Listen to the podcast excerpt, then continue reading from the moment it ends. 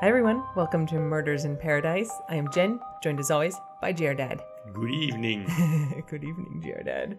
Uh, this week, as promised, I'm doing the previously promised and forsaken upon promised unsolved crime of the Florida Keys. dun dun dun. It's not the only one. There's lots of unsolved crimes down there. This is just going to be our first unsolved crime on the podcast. Dun dun dun. So I thought I would start this one um, with sort of a tour of the Keys, because of course we know them all really well at this point, but everybody listening probably doesn't know them as well as we do. So I kind of want to explain the geography of the Keys. Uh, you start in Miami and you drive south on Route 1. And then you come to Florida City, which is still part of mainland Florida, but it's the end, basically. There's like a big gas station, a Sheets gas station, I Isn't think. like the entrance to the Everglades to Florida City? Yeah. You take a right. That's right. So you kind of get down there. There's a four way intersection. It's you know it's like Route One, and then you can take a right and go into the Everglades. Um, because kind of the whole bottom of Florida, if it's if Florida is a finger and you cut your fingertip off, the part you cut off would be the Everglades. The whole bottom part of Florida. Particularly graphic image. Yes. This is a true crime podcast, so it feels appropriate. Um, so it's all the Ever- Everglades down there, so you can get into them. I mean, they they begin way north of Miami too, and if you just head west, you'll run into the Everglades. Uh, but yeah, Florida City is like the bottom of mainland Florida, so you can take a right and go into the Everglades, which is heading west. Um, you can't really. I mean, you can take a left You'd be in the water soon. You'd, you'd end up in the water real soon.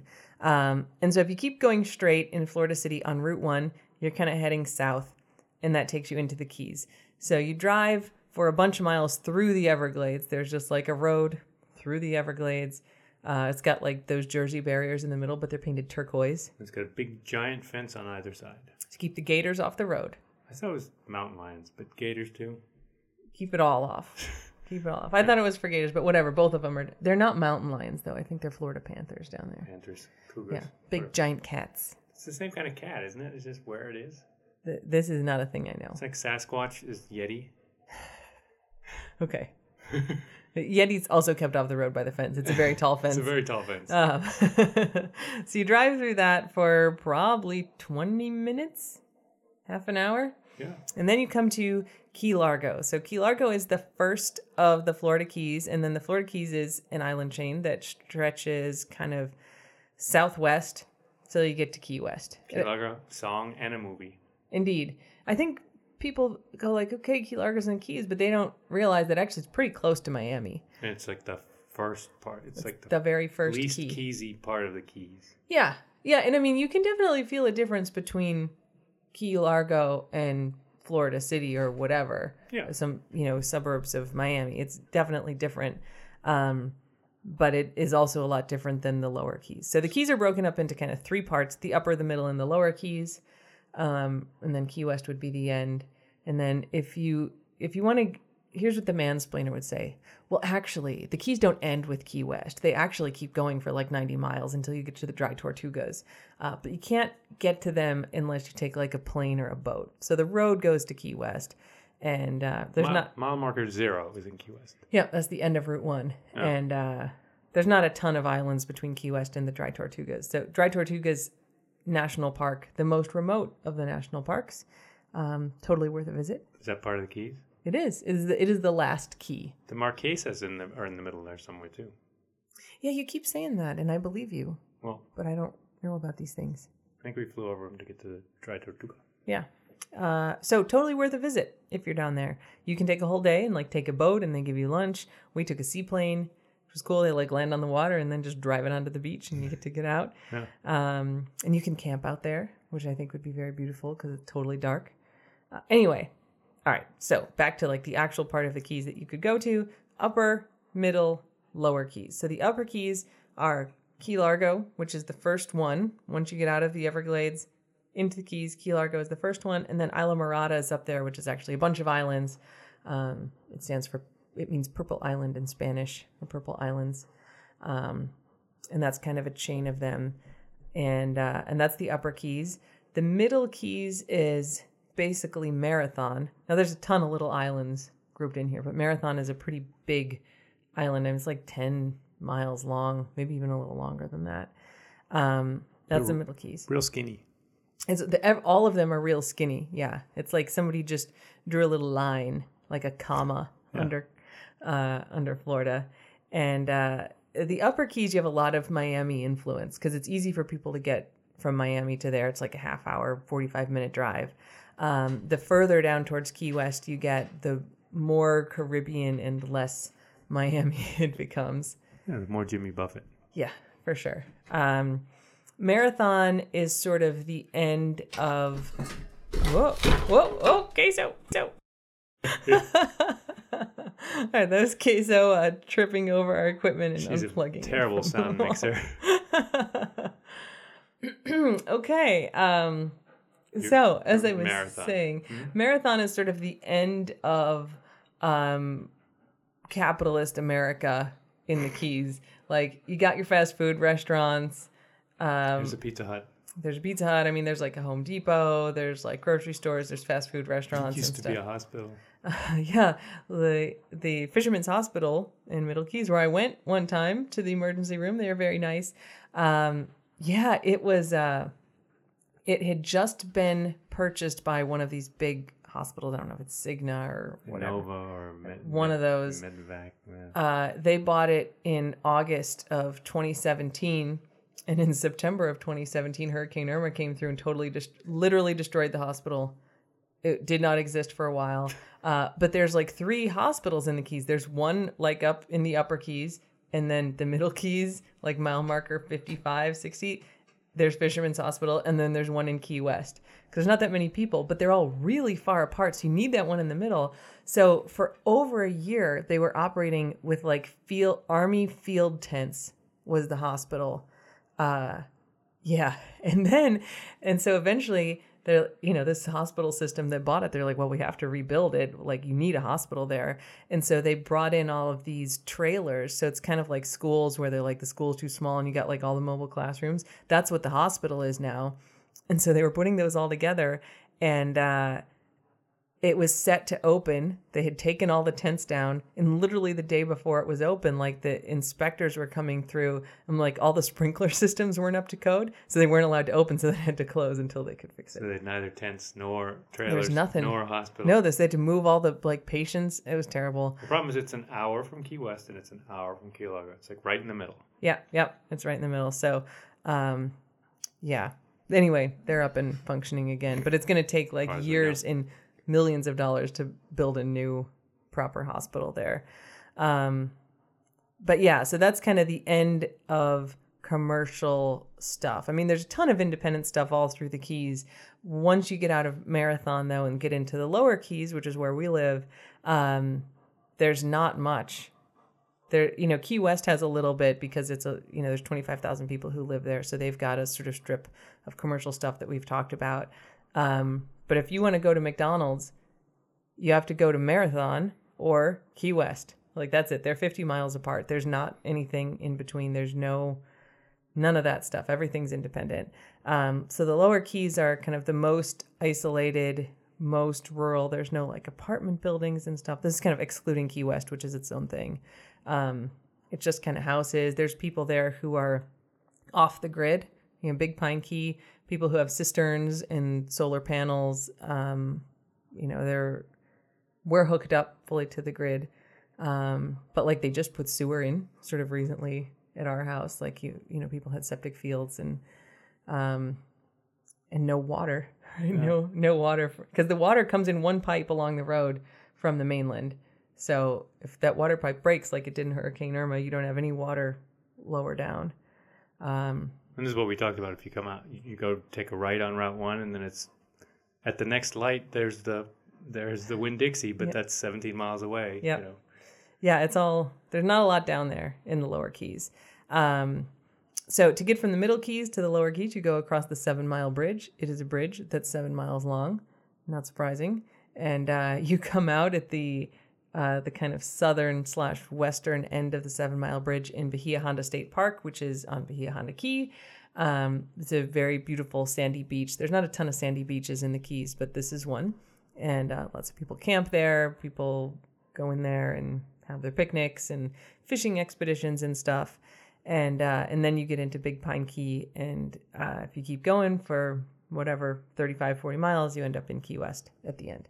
So that's sort of the geography. So we'll talk, I think, probably a lot about like the upper keys or the middle keys or the lower keys, and it's not exact, but basically like divide the keys into thirds, and upper means closer to Miami. Yeah. Um, so that's just a little tour of the keys.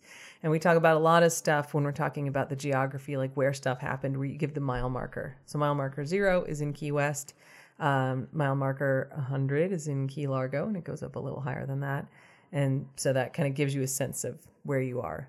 Uh, the lower keys go up to about mile marker 40, and the upper keys go down to about mile marker 60, and then the middle keys are the middle. Does that sound fair? Have I covered all of the Sounds reasonable. important markers? Yes. Okay. All right. So the story that we are going to talk about today is the story of Valentine Doe. Oh. So uh, this is an unidentified woman. Not only is the this crime unsolved, the victim is unidentified. So instead of Jane, they called her Valentine. Valentine Doe because she was found on Valentine's Day, 1991. Oh. Now, here's the story that we know. It is Valentine's Day, 1991. Um, this girl is spotted walking along Route 1, which you can sort of do. Um, a lot of it has walkways, and, and frankly, even the parts that don't, people walk along the side of the road all the time down in the Keys. So she's seen walking along Route 1. Um, some people report her at mile marker 10. So that's on Big Coppitt Key, 10 miles. So mile marker 10, that means it's 10 miles from the end of Route 1.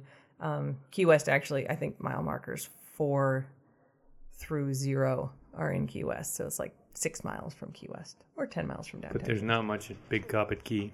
No, Big Coppitt has like a gas, couple gas stations, and uh, yeah, a boat place. Probably, yeah. Um, so they see her at mile marker 10 in Big Coppitt. Um, and then later in the afternoon, somebody else says they see her at mile marker 15. This is around 6:30 p.m.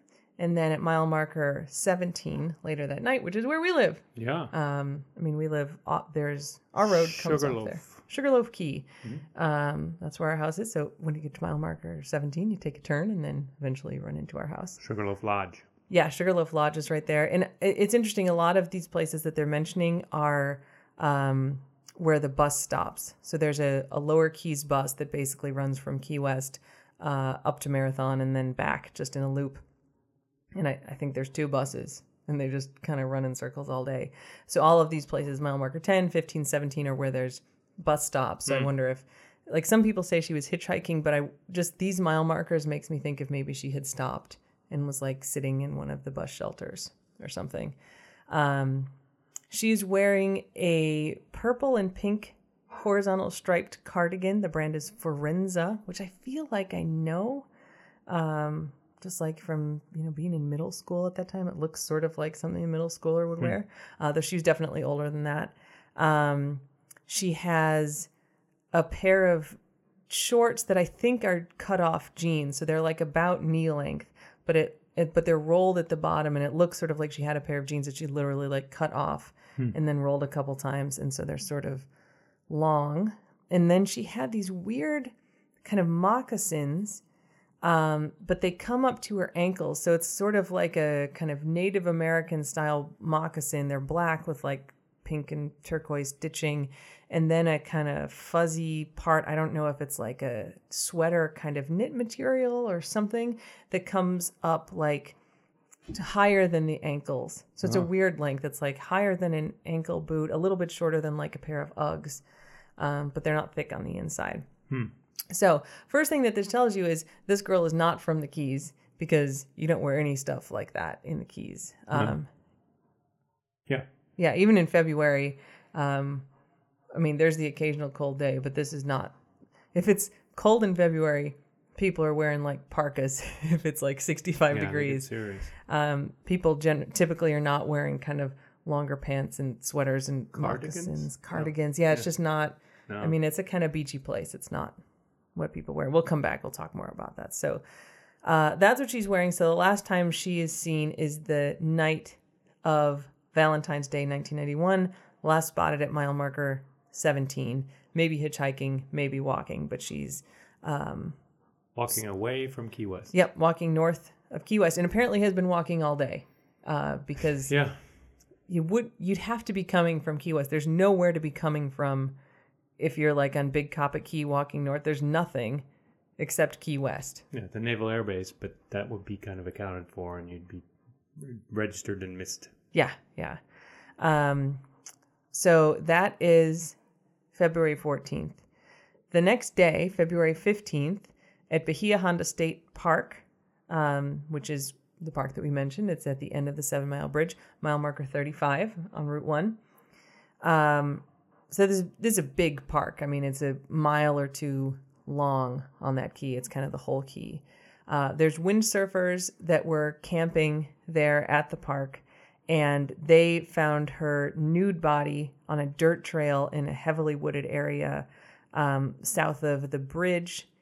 And uh, this is known as the Horseshoe on technically on West Summerland Key, but it's sort of a, a part of Bahia Honda State Park that people would illegally camp at, which makes it sound weird, but there's just nothing there on Bahia Honda Key. It's just ocean and grasses and trees and there's like a there's a little campground I think like if you have a truck or an RV um you know a couple picnic tables but that's it so illegal camping just means like you're in a part of nature that they would prefer you don't put your tent in Probably feels the same whether you're on the legal part or the illegal part. Like it's the same sand. Yeah, yeah. And uh, so, anyway, her naked body is found there um, by windsurfers.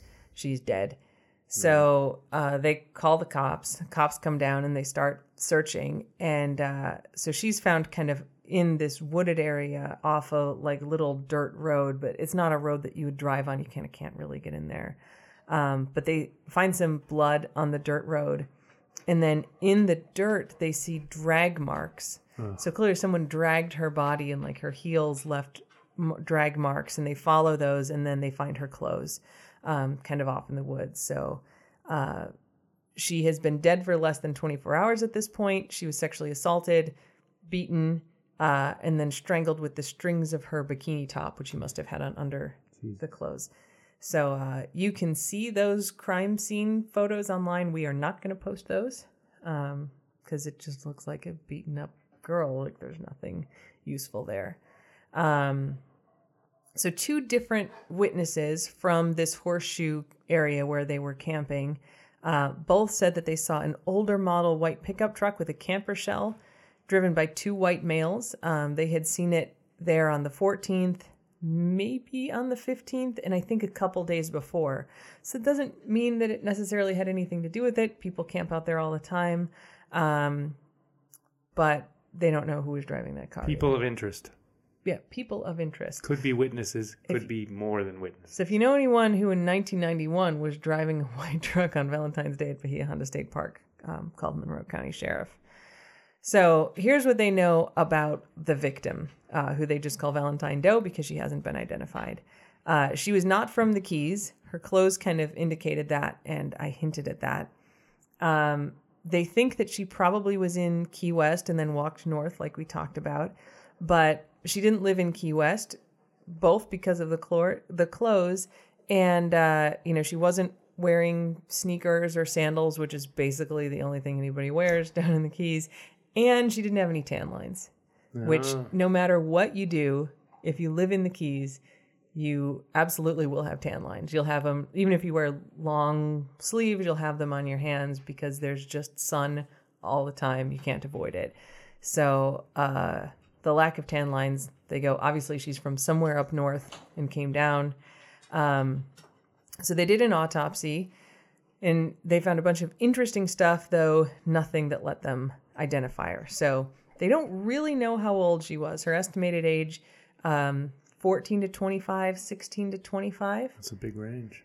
Yeah, so she was fairly young, uh, but she did have a baby, and they think that she carried the baby to full term. So the baby was not with her, Yeah. um, but you can kind of tell from changes in the pelvis when someone has delivered a baby. She had stretch marks um, that I mean, women get stretch marks even if they don't have babies, uh, which apparently some dudes don't know that happens. Um, but it, you know, they could tell from all these things that she had had a baby. So, you know, that could happen at 14, but maybe was a little bit older than that. Um, she was white, female. It's, it got a range for her height, which is baffling to me because, like, they had the body, but uh, the Center for Missing and Exploited Children, I think, is where I found this. Maybe because they estimate her age to be young. The FBI also has a page about her. Um, so they say five four to five seven, 130 to 145 pounds. So she was just kind of like average, normal weight.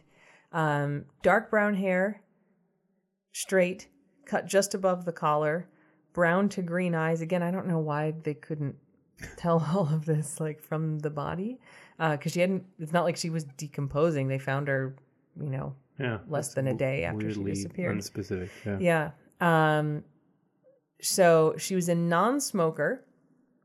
Her ears were pierced four times, and you can even see this in the crime scene photos. All on the bottom part, like not on the kind of top arch of the ear. There's just the lobe. yes, four four kind of in a row. Um, she had ovarian and fallopian tube cysts, like pretty bad ones that they say would have caused her a lot of pain and discomfort. Um, she would have had, she would have gone to the hospital for them. So I've seen some speculation that she, that say, oh yeah, she went to the hospital or went to a clinic in Key West. Um, but I didn't see that corroborated anywhere. So it could just be she's visit, you know, maybe she came down to Key West and had been there for a couple days, uh, not enough time to get tan lines. And you know, if you've been to your doctor at home, you're not going to go to the doctor when you're on vacation. So there's nothing that kind of says, but but these were pretty serious um, and would have caused her a lot of abdominal pain. Uh, really good dental work. Her teeth were straight. She clearly went to the dentist a whole bunch. Um, like had exp- they they called it. This was interesting. Expensive northern dental work. What, not the cheap Floridian dental I, work? I guess, uh, but I don't even know what that means. But that's what they said. So People in the Keys have bad teeth. That is I very haven't strange. noticed it as a problem in the keys, bad teeth, but um, she also had two tattoos. So one is the word love with a heart around it, and that's on her upper left arm, kind of going onto her shoulder. And then between her thumb and her forefinger, she had a little cross with sun rays coming out of it. Um, and then she also had anemia, which they could tell like from her skeleton. Um, so before she died, she was anemic, and they could tell that from her bones, apparently.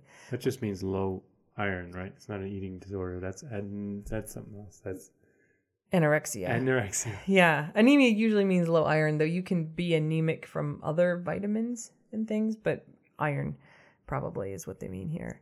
Um, and there's some, I read some speculation that that cross with the little sun rays coming out of it, there's, you can think of like a little ray coming out, like just a little line. This looks like a, something you could draw with a pen, a little line kind of in each of the quadrants of the cross. Like that apparently, uh, like some South or Central American cultures have that. And someone was like oh it's a gang sign.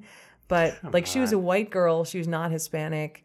Um and there someone's like well maybe she was dating a guy in one of these gangs. So like i mean i guess it could just be that she wanted like a little radiating cross too.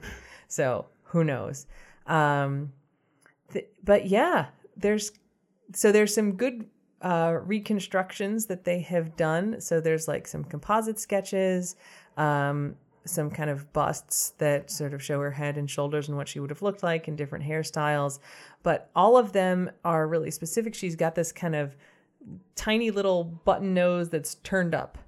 like a really distinguishing characteristic is that she's got this little turned up nose, uh, which you also can see um, in the crime scene photos if you take a look at it. Um, and and that seems to be the most distinguishing thing. But she's otherwise I mean, the tattoos are pretty easy to identify too. I mean, it wouldn't be hard if they had a description or someone who knew her.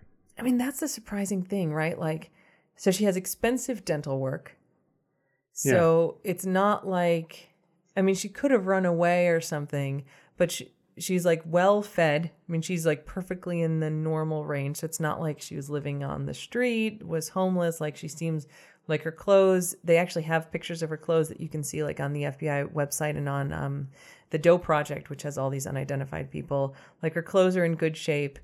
Um, so she's not one of these people that you think wouldn't be missed because they have fallen on hard times or they're living these sort of lives that take them out of whatever mainstream society where people are keeping track of them. It doesn't hmm. seem like that. It seems like she is coming from some place that had like a decent amount of money, not that she was like super rich, but like if you're poor, you don't get your teeth well taken care of.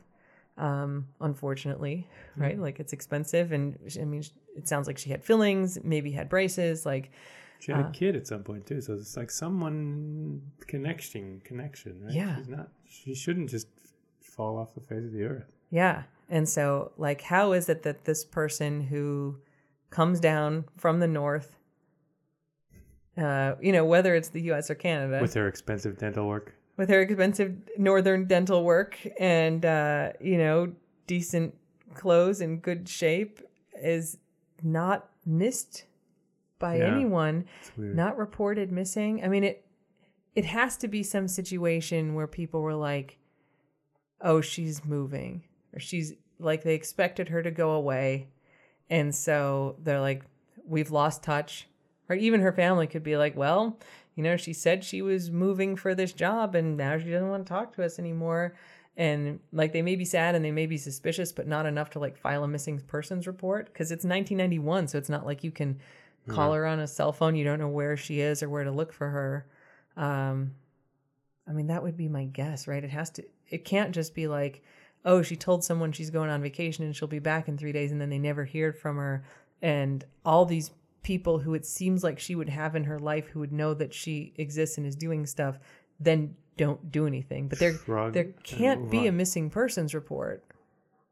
I mean, right? You'd think they would line it up with the body that was found, right? Isn't that the whole point of the missing person report? Yeah, and Huh. uh, this website that has her on it, the Doe Project, it's a really interesting website. The, this was started, and I I don't have all the details of the story in front of me, but basically there was um, a body of a woman found in um, like a a tarp that circuses used to carry like the big top tent, right? Kind of like a big giant canvas bag that the tent would be. Circuses. Hmm. They called her the tent girl. They found her body in this bag along the side of the road, and uh, and she was unidentified. So this one, this guy, I don't know if he was working construction, but he he had sort of a blue collar job, was out there working, found her body in this little town in somewhere, I think Kansas or Iowa, like somewhere in the middle of the country.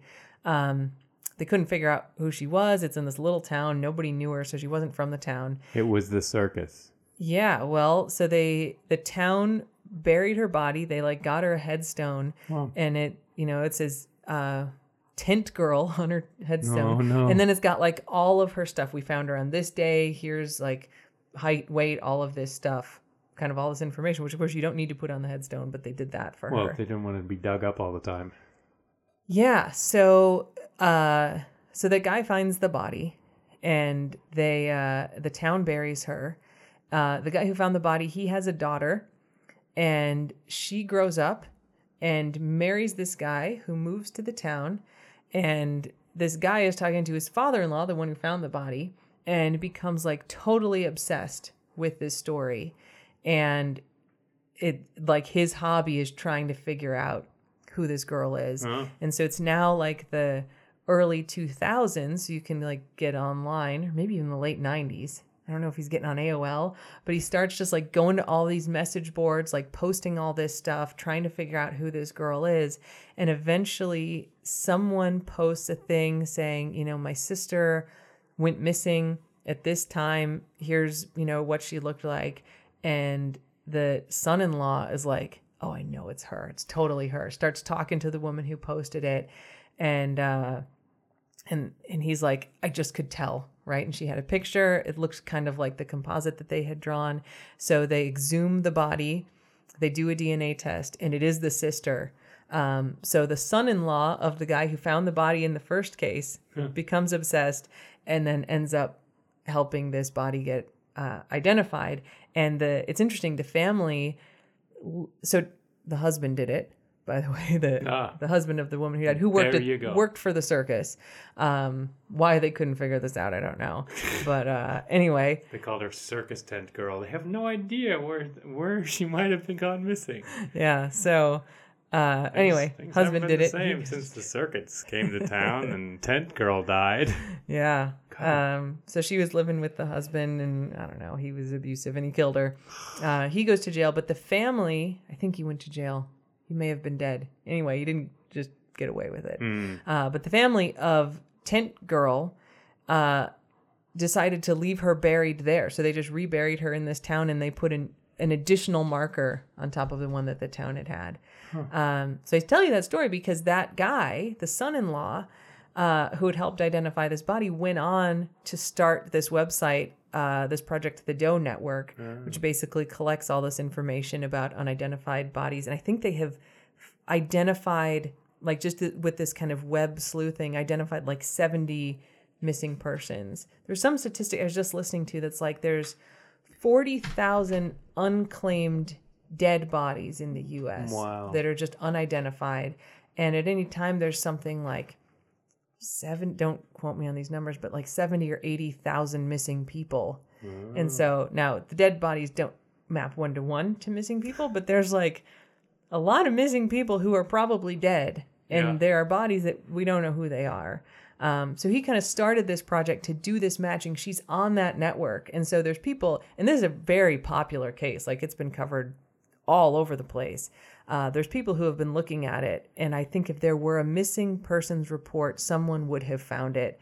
And, you know, you're exactly right. The tattoos alone are pretty distinctive. They would have found her. So it looks like there wasn't one Weird. mysteries.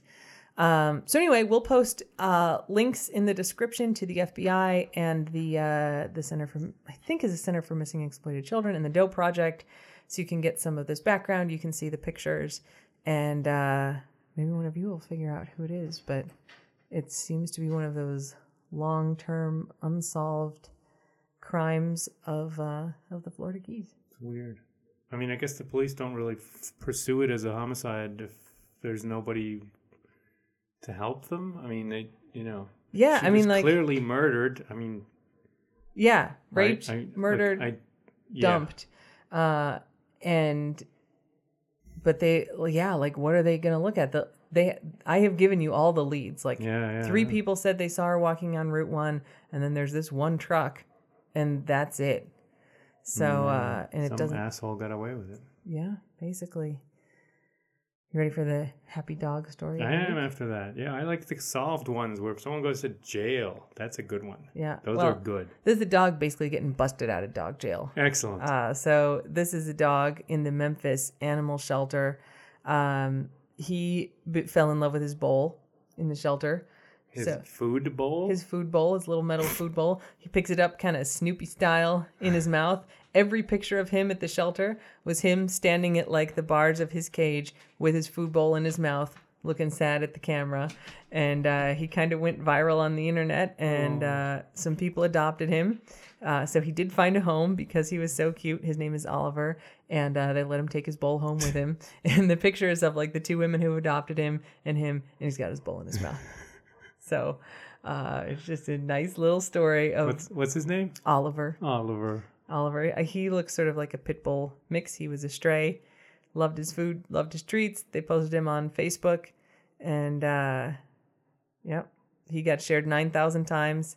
Tons of people loved him. He was at risk to be euthanized because he was not in a no-kill shelter, and uh, anyway, some people came and adopted him, and he got to take his bowl home, and it's a happy ending. Adopt dogs, people. Yep, yep. Good job, Oliver. So uh there you go. Palate cleanser. Indeed. Hmm? Any final business before we sign off? No, this is like real sad though. Yep. Um it's true crime podcast, so they're all gonna be sort of sad. But Yeah. maybe for next week we'll try to find one with like a super righteous ending. Or like an I survived one. Yeah. Right? Where Has to be. Does it have to be murder? It should. That kind of has to be murder. It can't just be pelican abuse or something like that. I mean the, the podcast is called Murders in Paradise. we could maybe do attempted murders in paradise.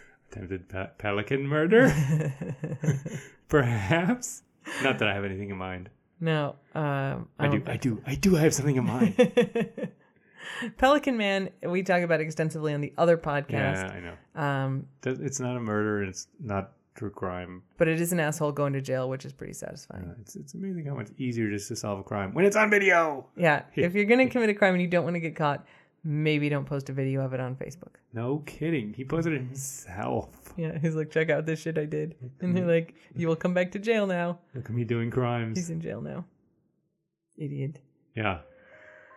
All right, well, I'll try to find us a good one for next week to uplift your spirits a little bit. Thank you. That's good. Uh, until then, don't conk out. Bye. Bye.